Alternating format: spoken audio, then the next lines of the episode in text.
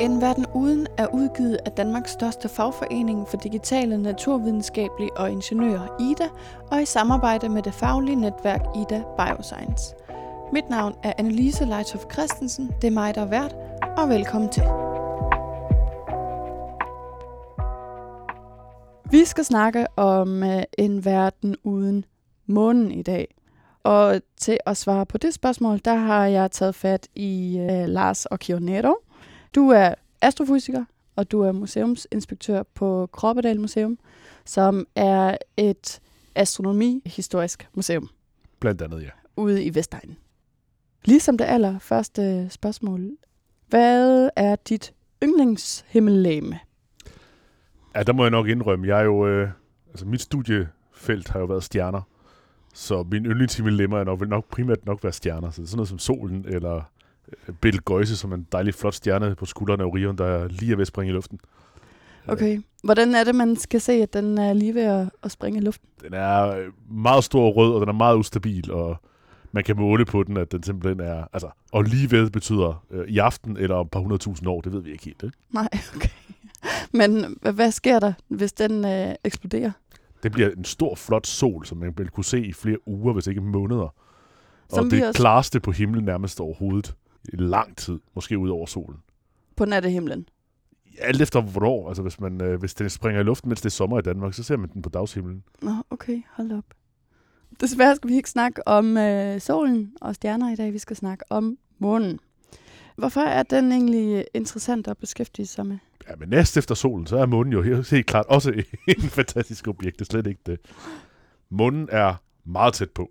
Ja. Altså, månen er kun omkring de her sådan 400.000 km væk. Hvilket er jo lige ved siden af i astronomisk forstand. Ja. Det betyder også, at vi kan se månen utrolig tydeligt på himlen. Og det har man kunne gøre siden oldtiden og siden stenalderen i princippet. Og det betyder, at det har været sådan et utrolig fascinerende objekt sådan altid. Det er et objekt, som man har brugt til at lave de første kalendersystemer, og det er den, man kunne se overfladedetaljer på allerede fra starten af. Og samtidig så er det jo et læme, som er tæt på, men anderledes end jorden. Og mm. derfor et utroligt godt sted at studere en masse forskellige aspekter af, af universet, og hvordan forhold i fysik ser ud, når det ikke er på jorden. Altså for eksempel øh, uden atmosfære med lavere tyngdekraft, alle de her elementer. Ja. Hvilket man har jo gjort, da man sendte astronauter afsted blandt andet. Hvis man nu skulle sammenligne øh, vores måne med andre måner, adskiller den sig så? Ja, vores måne er utrolig spøjs på utrolig mange måder. Okay, Øh, vi har en af de allerstørste måner i solsystemet. Jeg mener, det er den femte største måne i solsystemet. Og man kan sige, at alle de andre store måner i solsystemet, de kredser rundt omkring øh, gaskæmper.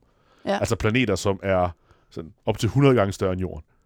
Øh, så meget, meget, meget, meget, meget store planeter. Ja. Og volumen er op til 100 gange større. Og det er jo klart, de er jo kæmpe planeter, de har enorm tyngdekraft. De kan holde en masse asteroider og småsten og øh, gamle småplaneter, som ikke rigtig er blevet, øh, som er blevet indfanget i løbet af solsystemets tid omkring sig. Men vores måne er i realiteten for stor til, at det bare kan være en asteroide, man har fanget ind. Øh, For eksempel Mars har også to måner, øh, Mm. Phobos og Deimos. Men der er det helt tydeligt to småsten, den bare har fanget. Ikke? Hvor vores måne er en, en prober, stor, flot måne. Øh, og det er lidt mærkeligt, at vi har det. okay, men ja, hvorfor? Altså, jeg for, prøve lige at skære det ud, ud i Jamen, pap altså simpelthen, jorden er for lille Ja. til at have så stor en måne. Okay, Øh, jorden er simpelthen har ikke tyngdekraft nok til at bare fange den. okay. Og det betyder, at månen må, må være noget andet end en, til, altså en tilfangetaget øh, lille miniplanet, ligesom det andre måner er formentlig. Ja, fordi der er jo en, øh, en særlig teori omkring, øh, hvordan vi har fået vores måne. Altså vi regner med, at månen er blevet skabt af en kollision Ja. mellem jorden og en øh, mindre planet. Og med mindre, så snakker vi på størrelse med Mars. Så ja. Ja. det er cirka sådan diametermæssigt halvt så stor som jorden, som er kollideret ind i hinanden. Okay, Og det betyder, at den jord, vi har i dag, og måne, vi har i dag, i virkeligheden ikke er den originale jord, men i virkeligheden en blanding af de her to protojorder og den her Mars-lignende planet, som nogen har kaldt Theia, bare for at give den et navn. Ja. Og så når de her to lemmer kolliderede med hinanden, jamen, så blev der en masse materiale slynget ud i rummet, som så er blevet samlet sammen af tyngdekraften og blevet til månen. Og det vil forklare, hvordan vi kan have så stor en måne, fordi det er ikke noget, bare vi har fanget ind. Det er noget, der sådan er blevet skabt i forvejen i kredsløb om jorden. Så det er virkelig et stykke af jorden, der er derude. Okay. Og samtidig vil det også måske kunne forklare øh, blandt andet, hvorfor jorden hælder. Nå, Man regner med, at grund til, at ting hælder, det er, fordi de har fået et slag til at starte med i hvert fald. Så derfor er det blevet gjort skævt. okay. Og man kan også godt forklare nogle ting. Øh, Nu, nu går vi over i geologien. Det er ikke helt mit boldgade. Men øh, der er nogle steder i jorden, hvis man kigger ind under kappen, altså ned mod kernen og under kappen af jorden, som er tungere end andre steder. Okay. Og det kan simpelthen være resterne af kernen fra den her anden planet, som, som ligger og flyder rundt øh, Okay. stadigvæk. Ja, fordi er der, er der, altså, kan man adskille, hvad der har været oprindelig protojord, og hvad der har været... Ikke rigtig længere. Der er Okay. gået mange milliarder år, og, og jorden er jo geologisk aktiv.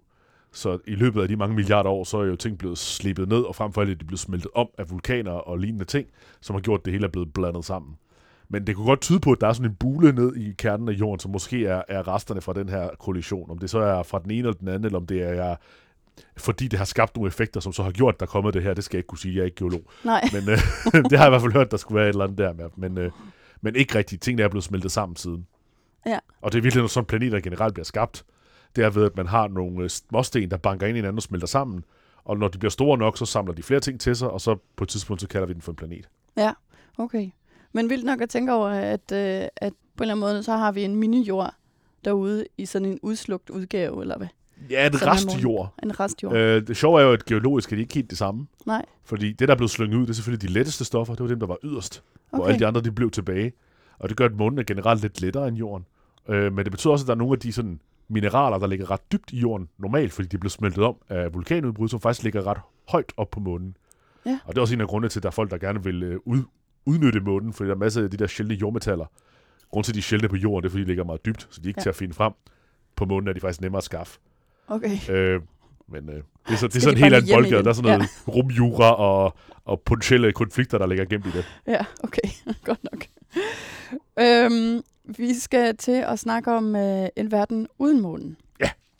Og der øh, er mit første helt simple spørgsmål. Hvis den forsvandt med et fingerknips, hvad ville det første være, man, øh, man lagde mærke til? Altså, hvis det ikke var nymåne, så ville man lægge mærke til, at månen pludselig ikke var der på himlen. Ja. Øh, det er klart.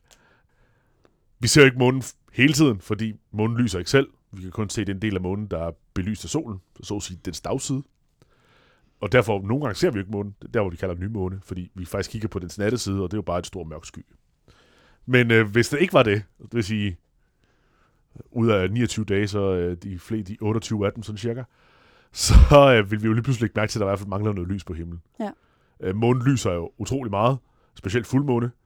Øh, solen er det klareste objekt på himlen overhovedet, månen er det næstklareste objekt. Så det vil vi i hvert fald, specielt hvis det er fuldmåne, meget hurtigt lægge mærke til, at der mangler en enorm mængde lys på himlen. Men kan man sige, at øh, månen den, øh, altså lysforurener? Altså lysforurener, så plejer vi at sige, at det er noget, mennesker gør. Ikke? Ja.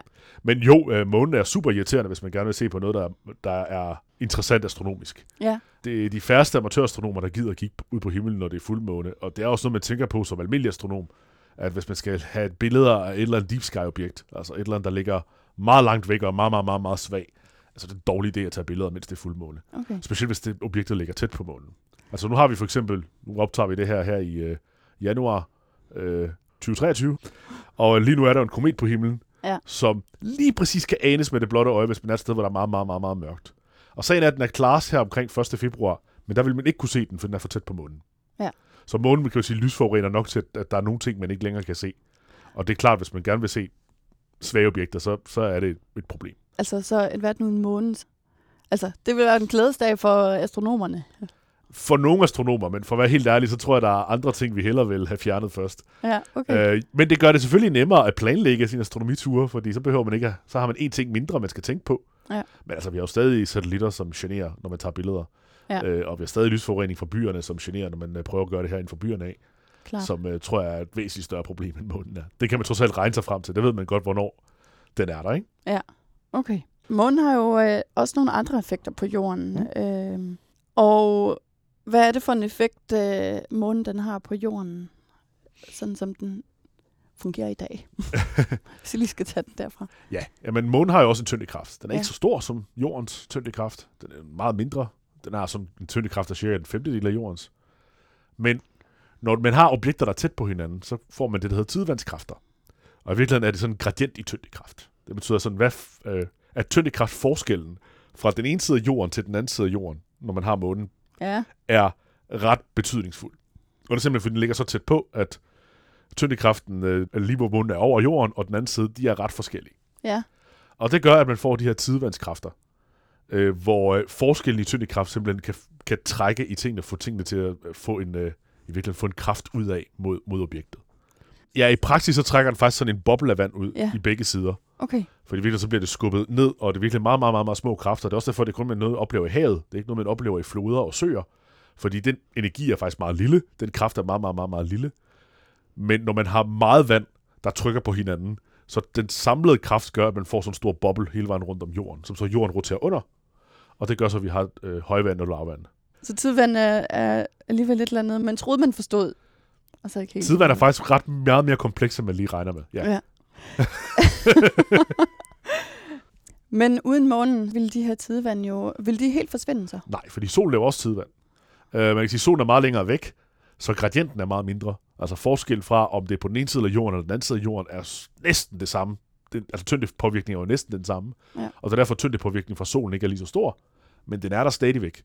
Og det gør, at solen også laver tidvand. Og det er også for, at nogle gange har man jo super højt tidvand, end andre gange. Tidvand er ikke lige stor hver gang. Og det er simpelthen fordi, at når solen og månen ligger lige på linje, jamen så får vi altså sådan her ekstra store bule, som gør, at man får højere tidvand end andre gange. Ja. Så man vil stadig have tidvand, men den vil være væsentligt reduceret. Okay. Jeg synes, jeg læste et sted mm. øh, om jorden og månen, og det, de plejede at være meget tættere på hinanden. Det gjorde de, ja. Der jo. må tidevandene jo også have været meget, meget stærkere så, ikke? De har været meget større, ja. Ja, okay. Altså jorden, øh, månen flytter sig stille og roligt væk fra os. Ja. Øh, med, med sådan lige knap 4 cm om året. Så cirka samme hastighed som vores negle gror. Okay. Øh, der flytter øh, månen sig stille og roligt væk fra os. Så ja, månen har jo kredset meget, meget, meget, meget, meget tættere på jorden øh, for omkring halvanden milliard år siden. Hvad er det, der gør, at de øh, flytter sig øh, væk? fra Øh, det er faktisk på grund af tidvandet. for det skal være løgn. Okay. Øh, det, der sker, det er jo, at øh, jorden kredser jo under den her boble af vand. Ja. Og det betyder, at friktionen mellem vand og jorden gør, at den her boble bliver sådan skubbet lidt ud. Uh, så i virkeligheden, så er tidvand ikke, den peger ikke samme vej, som månen gør. Den ligger faktisk en lille smule foran månen. Okay. Og det gør sådan set, at øh, jorden stille og roligt bliver bremset lidt ned i virkeligheden af de her tidvandskræfter. Og det gør, at jordens rotation faktisk bliver langsommere og langsommere og langsommere. Og det er også noget, månen gør. Hvis vi går tilbage i tiden, så er jorden faktisk kredset meget hurtigere rundt. Så et døgn, det var ikke øh, 24 timer. Før i tiden har det været, nogle mener helt ned til 4 timer. Okay. Øh, men formentlig et sted mellem sådan 6 timer og sådan 6-7 timer, eller noget stil. Og så er vi op nu på 24. Og efterhånden som tiden går, så vil vi have et døgn, der er længere og længere og længere. okay. Øh, men den her kraft, den her rotation, sløvende rotation på jorden, jamen det bliver faktisk påvirket, gør at månen, den, øh, dens egen bane rundt om jorden, dens impulsmoment bliver større, og det gør, at månen stille og roligt bliver skubbet længere og længere væk.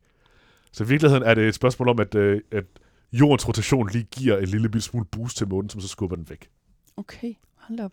Det svarer så lidt til, hvis man er sådan i, øh, hvis man har to, øh, hvis man tager folk i hænderne, og så drejer rundt om hinanden meget hurtigt, så kan man føle sig, at man bliver skubbet ud på et tidspunkt. Ja. Og det er virkelig lidt det samme, der sker, det er, at man at månen stille og roligt bliver skubbet ud af jorden. Så hvis man har månen som et barn, og, og jorden som forældre, der sådan trækker barnet med rundt, så bliver den sådan skubbet længere og længere væk på den måde. Samtidig med, at forældrene skal, skal bruge energi på det, og i virkeligheden vil blive bremset af, at, at det, i, hvis, hvis de ikke brugte energi på det konstant. Ja. Ja. Det her med, at jorden roterer, eller at den roterer, det må jo så have kostet noget energi. Altså til at skubbe rotationen i gang.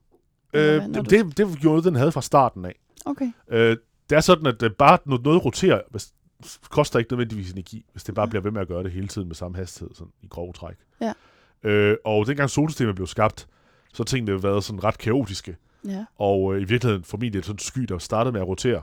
Og det er derfor, at alting roterer i samme plan rundt om solen. Ja. Og når ting først begynder at rotere rundt i rummet, så er der ikke noget modstand, så bliver det ved med at gøre det. Ja. Øh, med mindre du bliver påvirket af andre ting. Okay, men der er jo nogle himmellegemer, der ikke roterer. Ja, så er det formentlig, fordi de blev slået ned af et eller andet, eller fordi de ikke gjorde det fra starten af. Men okay. der er ikke ret mange himmellemmer, der ikke roterer. Nej, okay. Faktisk nærmest ikke forestille mig rigtig så mange nogen, som sådan, der overhovedet ikke roterer. om Nej, selv. okay. Hvad med månen? Roterer den? Ja, det gør den. Men den roterer bare præcis lige så hurtigt, som den kredser rundt om jorden. Okay, Så øh, den kredser rundt om jorden i løbet af 29 dage, sådan cirka, og den roterer rundt om sig selv i løbet af 29 dage. okay. Det er derfor, vi hele tiden ser den Ja. samme side. Og det er faktisk fordi, at øh, ligesom månen laver tidvand på jorden, så laver jorden også tidvand på.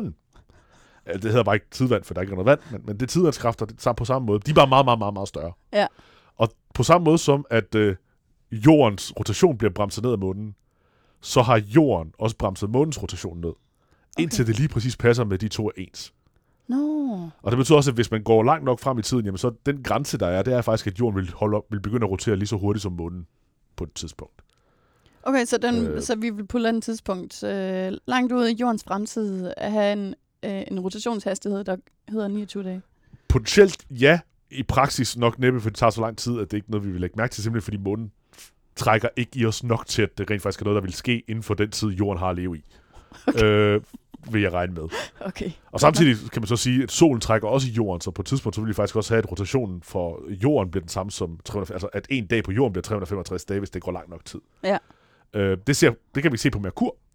Øh, Merkur drejer rundt om sig selv i forhold til solen, så den har en dag og en nat, men, men en dag på Merkur, en døgn på Merkur, er utrolig lang. Og det er fordi solen har trukket så meget i den, at den er næsten nået til den punkt, hvor et år og et dag er faktisk lige lang. Okay, hold op. Så derfor har den en side, der altid er dag, og en side, der altid er nat i praksis. Okay. Det Øhm, hedder tidal locking, og det sker sådan helt generelt. og det hedder simpelthen title, ligesom altså Ja, det, er- det er jo tidvandskræfter, der gør det, Ja. så ja. Det, Okay. På engelsk hedder det tidal lock. Jeg ved faktisk ikke, om der er et godt dansk navn, Nej. øh, ord til det. Okay. Noget andet med tidevandene, det var, at det sikrer stabilt klima. Ja, i nogen grad. Ja. Altså, tidvandet er også med til at fordele vandet rundt. Og man kan sige, at vand er jo, øh, det kan man måske huske fra sin gymnasietid, at vand har en meget stor varmekapacitet. Det betyder, at vand kan indeholde rigtig, rigtig, rigtig, rigtig meget energi. Ja. Øh, der skal ret meget energi for at varme vandet en grad op. Og det betyder, at vand fungerer som en utrolig stor øh, energitank på jorden. Og derfor, når man påvirker vandets temperatur, så påvirker man i virkeligheden det globale ret voldsomt. Øh, men fordi tidvandet er med til at fordele vandets temperatur, gør det også, at stabilisere stabiliserer klimaet rundt omkring de forskellige steder. Øh, så, så uden tidvand vil man også have øh, et problem der, uden tvivl, ja. Ja, bestemt ikke, fordi hvad vil det så betyde, hvis vi lige pludselig mangler tidevandseffekten? Så vil det betyde større øh, temperaturforskel, altså Ja. i havmasserne, ikke? Lige præcis. Ja. Og det vil så kunne skabe nogle flere øh, større strømme, og nogle måske kraftigere havstrømme og lignende, som, som vil kunne påvirke de klimatiske forhold.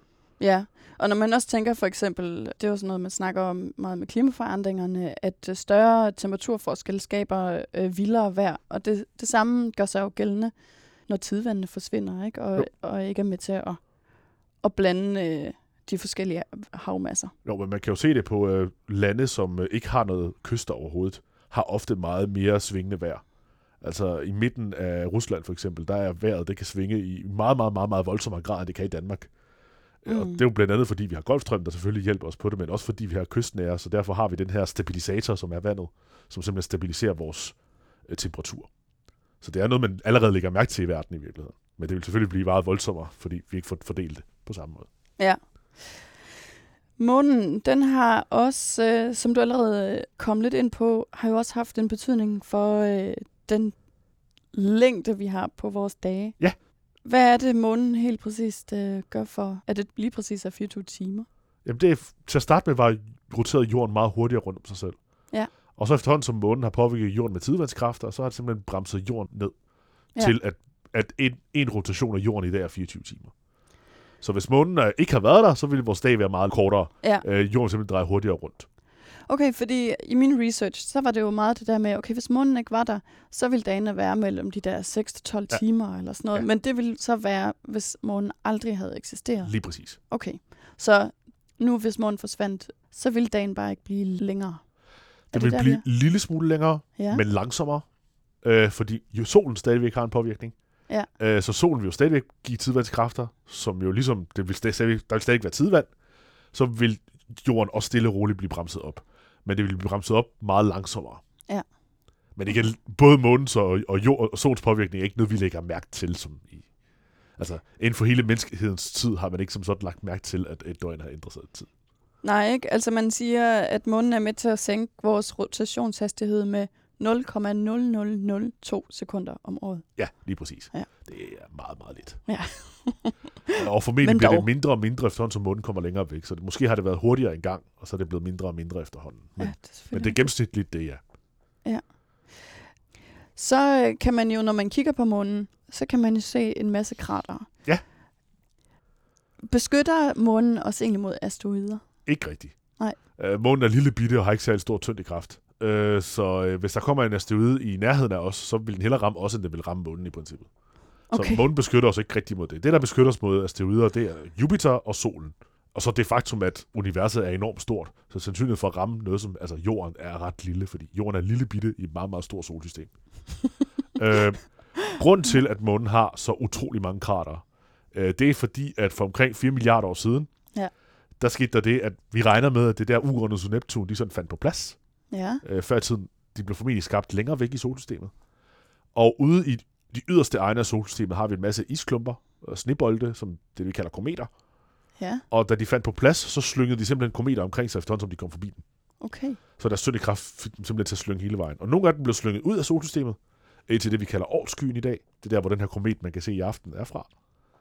Øh, nogle af dem blev slynget ind i solsystemet, og totalt sønderbumpet det indre del af solsystemet. Okay. Og derfor, øh, alle de krater, man ser, eller størstedelen af de krater, man ser på månen, kan man nemlig måle, er omkring de her 4 milliarder år gamle. Tilsvarende Merkur har frygtelig mange krater, de er alle sammen omkring 4 milliarder år gamle. Området på Mars med krater er også omkring de her 4 milliarder år gamle. Så generelt mange af de her har samme alder, for de kommer fra den der heavy bombardment period. Som jo er ret tidligt i løbet af månens og jordens oprindelseshistorie. Ja? Ja, Jorden er omkring, altså lige så gammel som solsystemet, alt efter hvordan man øh, alligevel øh, tager Okay. det med. Og det er sådan, øh, de er omkring sådan øh, 5-6 milliarder år gamle. Ja. Det, der så er sjovt, det er jo, at det formentlig sådan meget det vand, vi har på jorden, kommet ned til jorden. Det er ved, at vi har haft kometer, der er smeltet. Og meget af det vand, vi har på jorden, er formentlig kometvand. Og det er derfor, man finder is både på månen og på Mars og alle mulige steder. Det er fordi, det simpelthen er faldet ned med kometer for 4 milliarder år siden. Vi burde egentlig ikke have haft vand på vores jord, eller hvad? Ikke lige så stor grad. Nej. Man regner med, at efter, når solsystemet bliver skabt, så har man jo en meget, meget varm stjerne i midten, som simpelthen koger alt vandet ud til de yderste egne, og som så kan falde ned igen i form af kometer. Men øh, hvis det ikke gør det, så har man ikke. Så virkeligheden er at lave øh, en anden afsnit, du kan lave en anden gang, det er en verden uden Uranus og Neptun. Det er faktisk måske endda endnu mere betydningsfuldt, hvis de aldrig havde været der. I dag er det lidt ligegyldigt, men dengang var de meget, meget vigtige. Okay. Noteret. Men når vi så netop kigger, kigger på alle de her krater, altså, så har vi jo alligevel brugt månen til at lære helt vildt meget om jordens oprindelse. Kan det ikke passe? Helt sikkert. Som sagt, så er månen jo et stykke af jorden i virkeligheden, der sådan er blevet slynget ud. Men det er også et stykke af jorden, der, er, der står stille i tid. Grunden til, at vi det ser alle de her krater på månen, men ikke ser den på jorden, det er jo, at jord er geologisk aktiv på alle mulige måder. Vi har erosion, vi har vind og vejr, vi har vulkanudbrud, vi har alle de her ting, som stille og roligt har slettet sporene. I løbet af 4 milliarder år, så er virkelig alt det jord, vi ser, det er jo blevet omskabt. Så virkelig, det, man har fundet enkelte stykker jord i Australien, som formentlig er sådan de her omkring 4 milliarder år gamle, men det er sådan små sandkorn. Altså det, det meste af de sten, vi ser på jorden, de er kun nogle 100 millioner år gamle. Hvorimod de sten, vi ser på månen, er 4 milliarder år gamle, eller mere. Og derfor så virkelig ved at undersøge månen, så undersøger man også jordens, eller det urmateriale, som jorden er blevet skabt af. Så virkelig kan I på den måde finde ud af, hvordan øh, så geologien på jorden ud, helt tilbage fra dens begyndelse. Ja. Ligesom man også gør med asteroider for hele solsystemet, så med månen der er det den meget mere specifikt. Hvordan kan det være, at da de kolliderede, de to øh, himmellegemer, og blev til jorden og til månen, at ja, jorden blev jorden, og månen blev til månen? Altså, at det blev til en geologisk aktiv planet, og til en geologisk død planet. Det er et spørgsmål om størrelse, øh, okay. Formentlig. Altså for at noget geologisk aktivt, skal det være meget varmt inde i midten. Øh, og at noget meget varmt inde i midten, så skal du have et tryk, der er stor nok til, at, øh, at tyngdekraften simpelthen kan trykke det så meget sammen, at det bliver varmt. Det er virkelig sådan, når både stjerner og, øh, bliver varme, eller også planeter bliver varme inde i midten, det er, de tunge nok. Ja. Øh, hvor månen simpelthen var for lille til at udvikle geologisk aktivitet. Og det er både over, fordi månen har haft geologisk aktivitet. Øh, lige da den blev skabt, øh, for der var den jo varm efter den her kollision og den her sådan sammenstød og den her sammensmeltning af ting. Men den er kølet meget hurtigere af. Ja. Og en sjov ting, man så også skal se, det er, at hvis man ser månen, den har to forskellige sider. Altså den side, der peger mod jorden, og den anden side. Og de er også utrolig forskellige fra hinanden. Ja, hvordan det? Den modsatte side af månen ligner Merkur fuldstændig. Det er bare en stor sten med huller. Det, de der marem, de der store mørke plamager, dem ser man kun på den side, der peger mod jorden. Ja. Og det er formentlig, fordi jordens tyngdekraft simpelthen har sådan gjort skorpen tyndere i det område, og derfor har der været større vulkanudbrud, som så har lavet de her store søer af lava på månen, som så er blevet til have, som de her mørke plamager. Hvor på den anden side, der har skorpen været for tyk til at gøre det. Ja. Ja, jeg ved ikke, om du lige hurtigt vil lave et lille oprids af månens historie, fordi netop det der med, at den har været geologisk aktiv. Ja. Altså, det har jo været en bold af lava på et tidspunkt, ikke? Jo, lige- altså efter den her store kollision, så har både jorden og månen i virkeligheden været store bolde af lava på en eller anden plan. Uh, sådan en kollision er et ret voldsom event. Der er en masse stof, der er blevet slynget ud, og jorden er så stille og roligt. Skorpen er kølet af, men det indre af jorden er ikke. heldigvis. det er det, der gør, at vi er geologisk aktivt, og så får vi har et magnetfelt, hvilket vi er ret glade for. Mm. Hvorimod månen, der har vi haft altså en masse i virkeligheden til at starte med nok øh, grus og småsten, hvor tyngdekraften stille og roligt har sådan samlet dem sammen og blevet til større og større sten, som så begyndte at få så stor tyngdekraft, at de mæste sig sammen, så de begyndte at smelte sammen og blive til månen. Og derfor var den også en stor lavabold, da de smeltede sammen, men de er simpelthen nedkølede hurtigere, fordi der er mindre stof. På samme måde som hvis man har øh, en meget stor gryde, det tager den altså længere tid om at køle af end en lille bitte gryde. Ikke? Ja. Øh, det er lidt samme Ja. princip. Ja. Og derfor så har månen også engang været geologisk aktiv, fordi den har været smeltet, og den har haft. Og selvfølgelig det indre er jo, er jo ble- har forblevet varmt og, og har lavet vulkanudbrud. Ja. Så derfor kan man godt se vulkaner på månen, og frem for alt kan man se de her lavasøer, som er de her marem, de her mørke plamager. Øh, hvis vi lige øh, samler op, ikke? Øh, så øh, vil den her på den helt korte sigt Ja. en meget mørkere himmel. Øh, meget mindre øh, tidevandskræfter. Ja. Dagens længde, den vil blive den samme. Ja. Bare lige for at aflive den skrøne, hvis I læser det på nettet. På nettet mener de, hvis månen aldrig havde været der. Ja. Og det er nemlig noget helt andet, et eller andet sted. Ja, fordi hvad... Ej, du, så må vi godt komme ind på det. altså, hvis månen aldrig havde været der, Ja. så ville vi jo have en meget hurtigere jord. Ja. Og vi ville formentlig også ikke have årstider, fordi at, så var månen ikke blevet skabt, så havde vi ikke fået den der hældning, som gør, at vi får årstider. Til gengæld, det liv der på jorden, vil nok også udvikle sig anderledes. Fordi Ja. ja. de var nok havde bare vendt sig til en anden virkelighed. Hvis vi nu øh, tager det helt lange perspektiv, ja. øh, og månen forsvandt, hvad, hvad tænker du så om de konsekvenser, det kunne have for jorden? Øh, Der er nogle lidt større, voldsomme konsekvenser på jorden på det punkt. Ja. Øh, altså til dels har vi jo, at den her nedbremsning ikke er der på samme måde. Det er jo så, ved jeg ikke, hvor stor en konsekvens det har for os som sådan. Men noget andet månen også gør, det er virkelig formentlig stabilisere vores øh, bane. Ja. Øh, Udover at rotere rundt om sig selv og rotere rundt om solen, så jordens akse, den roterer også sådan rundt. Og i virkeligheden så er jorden, den hælder de her 23 grader, men det varierer med tiden. Ja. Øh, I løbet af omkring 40.000 år, der varierer vores øh, banehældning mellem et sted mellem øh, 22,1 og 24,5 grader. Ja, der kan man se. Og i dag der er den 23,44. Og det tager øh, 40.000 år for, øh, for at aksehældning ændrer sig. Og det, Ja. det er en ret lille hældning, ændring. Men man kan faktisk se, at det påvirker klimaet på jorden. Ja, hvordan? Det er en af de elementer, der indgår i det, der hedder Milankovic-cykler. Øh, Milankovic-cyklusen, det er sådan en, øh, en blanding af aksehældningen, og at jordens kredsløb er nogle gange mere oval end andre gange, og at jordens aksehældning i øvrigt peger forskellige retninger, fordi den også roterer rundt om sig selv andre måder, og flere af de her effekter, som man kan se, har skabt nogle klimatiske forandringer, som øh, går igen i tiden. Mm. Blandt andet har været med til at formentlig skubbe til nogle istider og den slags. Øh, og en af de ting, der er, det er nemlig for eksempel aksehældning. Ja. Grund til, at vi har årstider, er nemlig på grund af aksehældning. Ja. Der er mange, der har den her idé, at det er, fordi vi nogle gange er tættere på solen end andre gange. Og det er rigtigt, det er vi også. Øh, men når vi tættes på solen, det er 4. januar. Så det påvirker os ikke ret meget. Nej. Øh, og vi ved også godt, at øh, når vi har vinter, så har de sommer i Australien, og vice versa. Og det er simpelthen fordi, at det virkelig er hældningen af jorden, der påvirker øh, årstiderne. Øh, det er sådan, når vi peger ind mod solen, så er det sommer, og når vi peger væk fra solen, så er det vinter. Ja, så hvis man skulle øh, forestille sig solsystemet på et plan, Ja, så hælder vi sådan Okay. 23 grader en af vejene. Ja. og så hvis den der vej, vi vender, altså vi, vi er oppe i toppen. Ja. Så hvis nord peger væk fra solen, så har vi vinter i Norden. På den nordlige halvkugle, så peger den sydlige halvkugle sjovt nok mod solen. Ja. Og så modsat den anden vej, og derfor har vi sommer, og de har vinter. Ja. Men øh, hvis vi ikke har nogen hældning overhovedet, øh, så vil vi ikke have årstider overhovedet. Og tilsvarende, hvis hældningen var større, så ville årstiderne være meget større og meget mere voldsomme. Ja. Og månen er formentlig med til at sørge for, at den her hældning ikke bliver for stor. Når man laver computermodeller og regner matematisk, så kan det godt vise sig, at hvis man fjerner månen, så vil den her hældning kunne blive lige pludselig meget, meget mere voldsom. altså Og- hvor, hvor meget voldsommere, tænker. Det ved man jo ikke. Jo, altså, der er jo nogle øh, forskellige modeller, man kan bruge til det. Man kan sige, hvis man kigger på Mars, som jo kun har de her to små måneder, Ja. som på ingen måde kan hjælpe Mars i at holde sig stabil, Ja. så er hældningen på Mars et sted mellem 0 og 60 grader. Okay. Øh, så derfor går den fra at have ingen årstider til at have ekstreme voldsomme årstider. Altså, øh, der er nogen, der mener, at hvis man ikke havde nogen måne her på jorden, så kunne vi godt risikere, at polerne ville vinde ned mod solen. Okay. Og det vil sige, at vi, vi i virkeligheden have, øh, at polerne pludselig får årstider, og at øh, ekvatoren ikke har. Altså, det, sådan helt øh, vendt rundt. Og det er klart, sådan nogle ting vil jo påvirke klimaet i enorm høj grad. Hvad for Ja. nogle øh, tidsregninger skal vi ud i? Og det er det, vi skal ud i milliarder år. Så virkelig spørgsmålet er, om altså det vil påvirke jorden selvfølgelig, og jordens historik. Hvorvidt det vil påvirke livet på jorden, det er jeg ikke sikker på. Fordi øh, man kan godt overveje, om ikke livet kan nå at, at, at følge med Ja. øh, i den her udvikling. Fordi den er så trods alt så relativt langsom, som Ja. den er. Der har også været tale om, om der har været sådan nogle, dengang man lavede de her beregninger, der var der også nogen, der mente, at det, vi har så stor en måne, er et krav for, at der kan være liv på jorden. Ja. øh, fordi at vi kunne have den her stille... Men, men det er der så andre i dag, som er så lidt... Ej, jeg tror godt, livet kunne have... Hvis vi har haft meget voldsomme effekter, så ville livet nok kunne have nå at indpasse sig, fordi det er jo trods alt lang tid. Ja, fordi den ikke bare sådan vælter rundt som sådan øh, en eller anden kejle, der...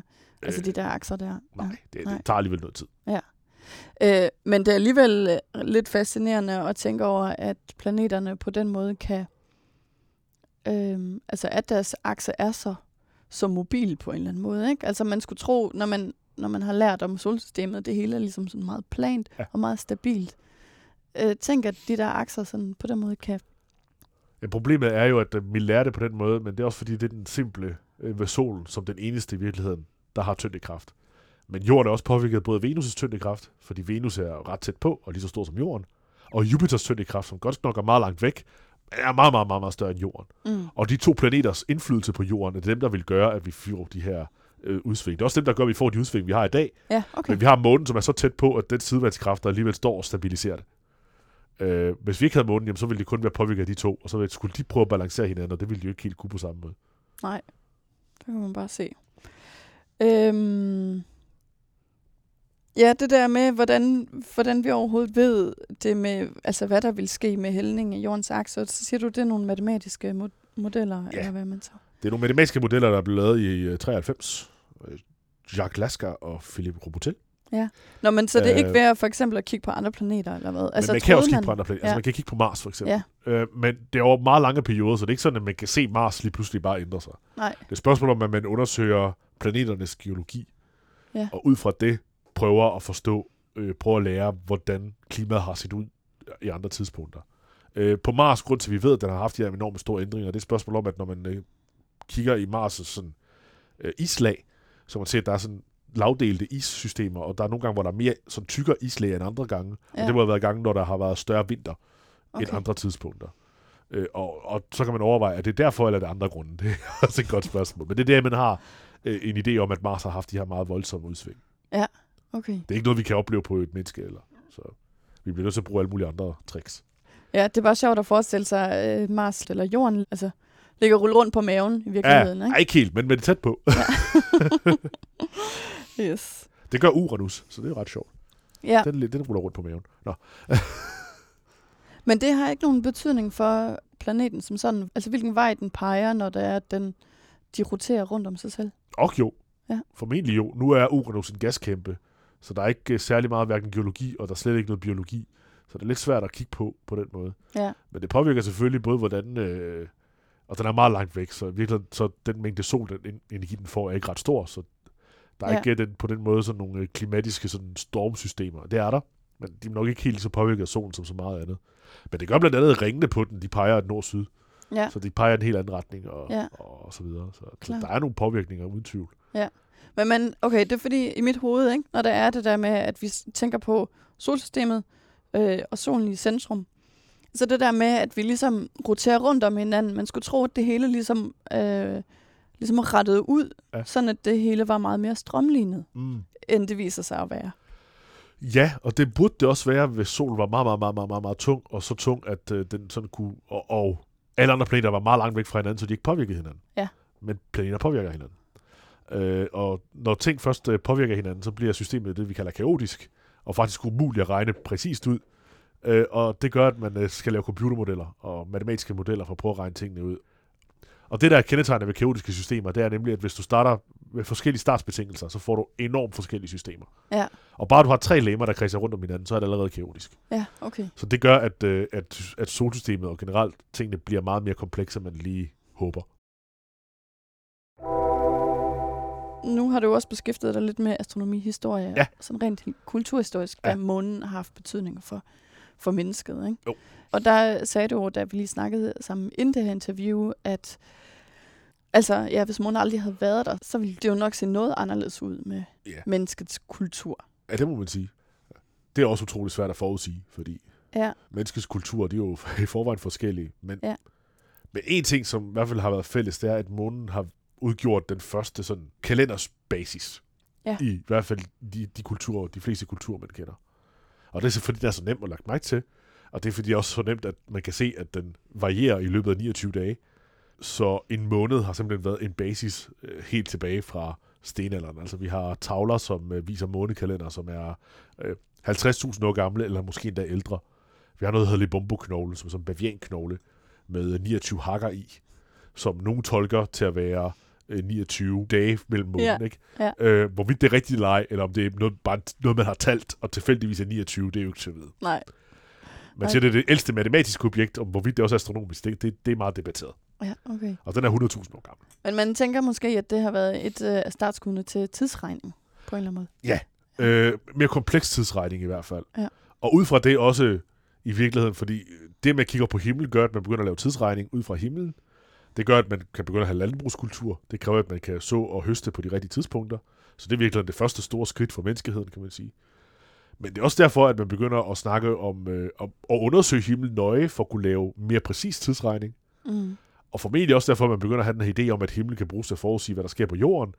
Og i virkeligheden, det er derfor, at man begynder også at have en idé om, at guder det er nogen, der bor oppe i himlen, for de påvirker jorden. Ja, Fordi man ved, at månens position påvirker jorden alt efter solen med årstider og den slags. Og så i virkeligheden er det måske også basisen for religion, som man må sige at være en utrolig væsentlig element i vores kultur. Ja. Så måske uden måne, så havde vi haft... Øh, det ville nok også være sket. Det ville bare være sket senere. Ja. Og det kan være, at vi havde helt andre øh, måder at, at, at tænke på både videnskab og religion og den slags på. Vil det have en betydning for os rent øh, kulturmæssigt, hvis øh, månen forsvandt nu? Ja, det tror jeg. Ja. Øh, det tror jeg helt sikkert, det vil have. Øh, månen er alligevel en et ret væsentligt element, øh, som vi som følger med os hele tiden.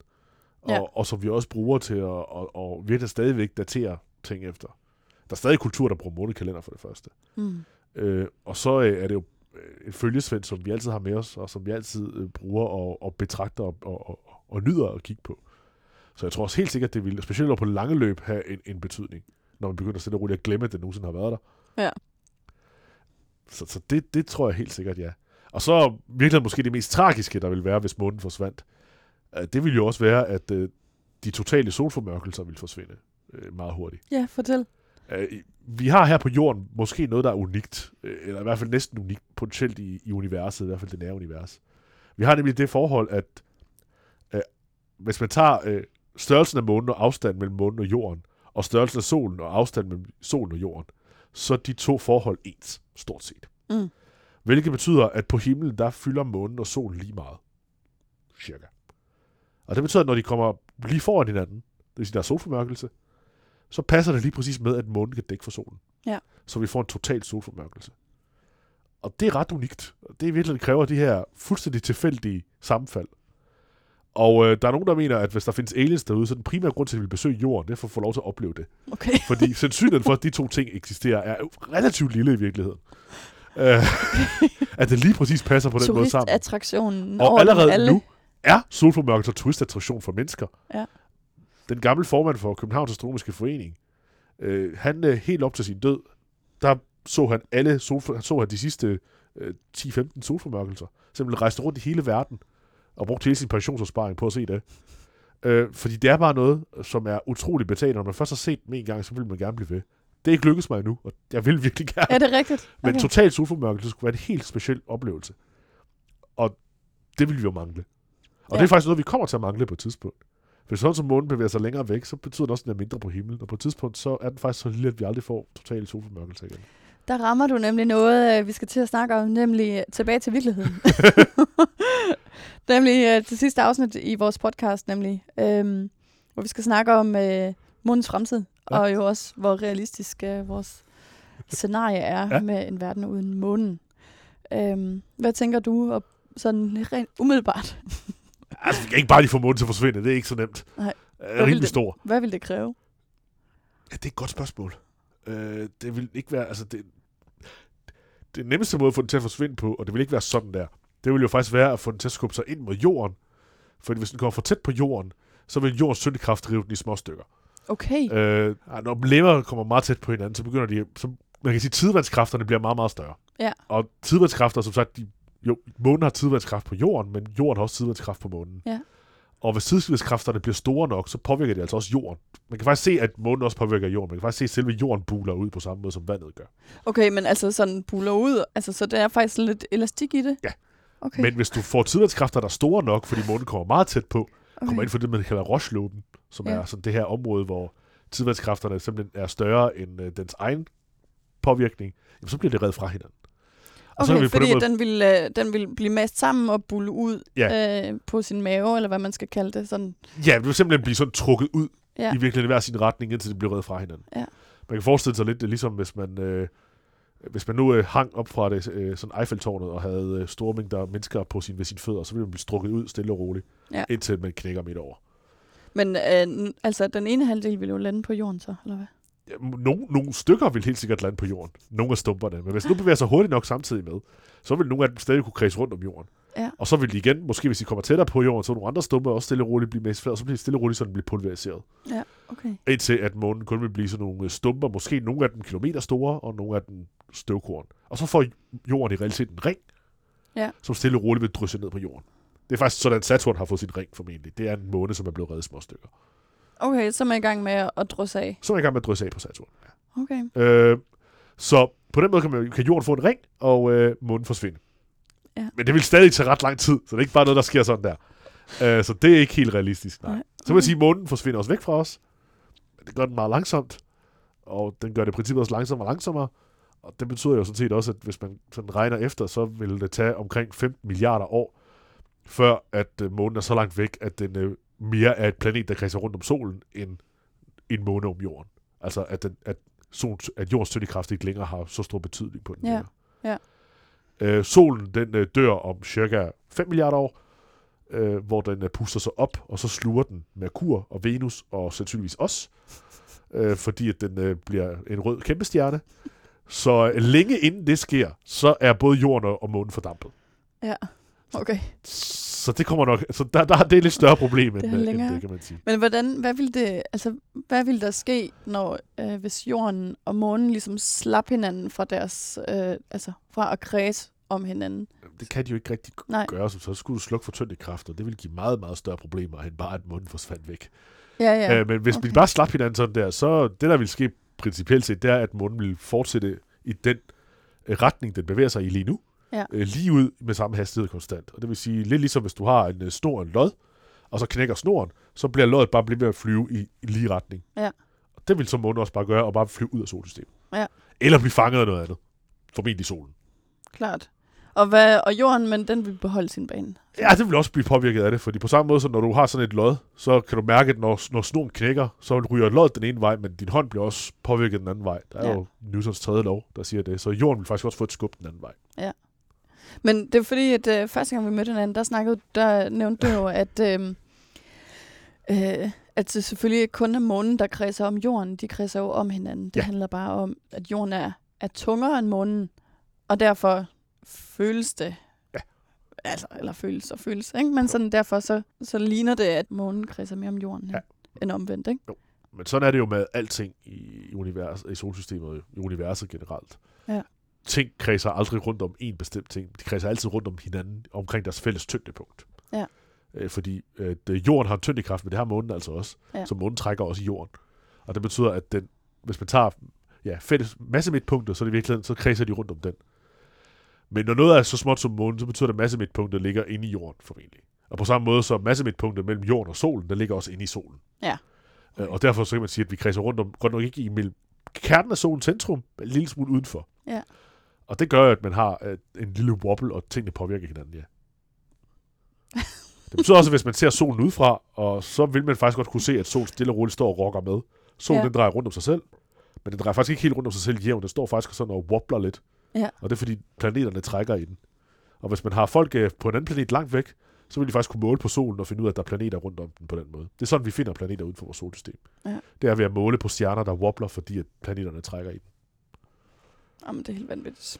Det øh, var vist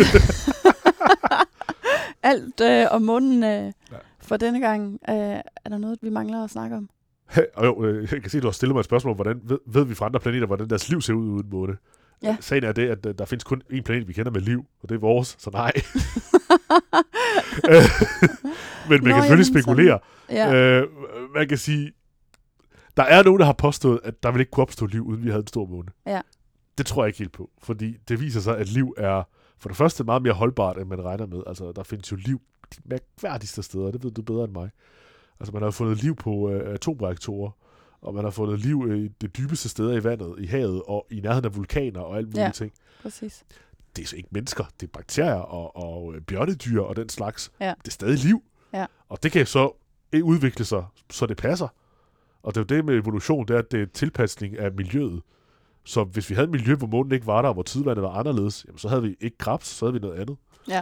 Så der er nok liv omkring planeter, som har mindre måner. Det skulle da ikke undre mig, at der godt kunne være. Nej. Det ville bare se meget anderledes ud end vores, men det ville det gøre lige meget hvad. Ja, det er selvfølgelig rigtigt. Det var mere det der med sådan, øh, det med, at de havde så stabiliserende en faktor på en Ja. eller anden måde. Ikke? Men det er klart, når du så siger, at de der stabiliseringer, de, øh, de fungerer jo på så lange tidsplaner. Ikke? At, så, Så det kan tænkes, at evolutionen alligevel vil øh, hjælpe på vej til at sørge for, at efterhånden som at, øh, vejret blev mere ekstremt, så vil dyrene også kunne leve og overleve mere ekstremt vejr. Ja. Altså det problem med klimaforandringerne på jorden, som vi har i dag, det er, at de er for hurtigt til, at noget kan, kan nå at stabilisere sig til det. så er det kun rotterne og kakalakkerne, der kan overleve. Ja, lige det præcis. Og så kan de selvfølgelig lave ny udvikling, og så vil vi få en ny, øh, Ja. en ny gren i livets træ, ikke? Det glæder vi os til at se. Jeg tror ikke, vi er der til at se det, desværre. Nej. øhm, Lars, tusind tak, fordi du tog dig øh, tid Ja. øh, til at forklare os, hvordan en verden ville se ud uden månen. Selv tak.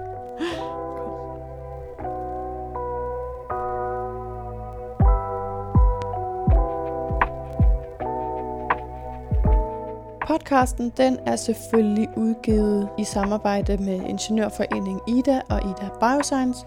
Og husk, at hvis du synes godt om En Verden Uden, så smid den en god anmeldelse og abonner på den i din podcasttjeneste.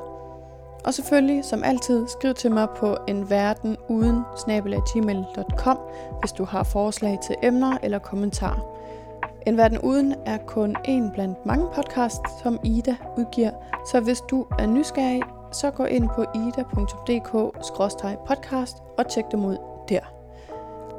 Jeg siger tak for den gang, og vi høres ved.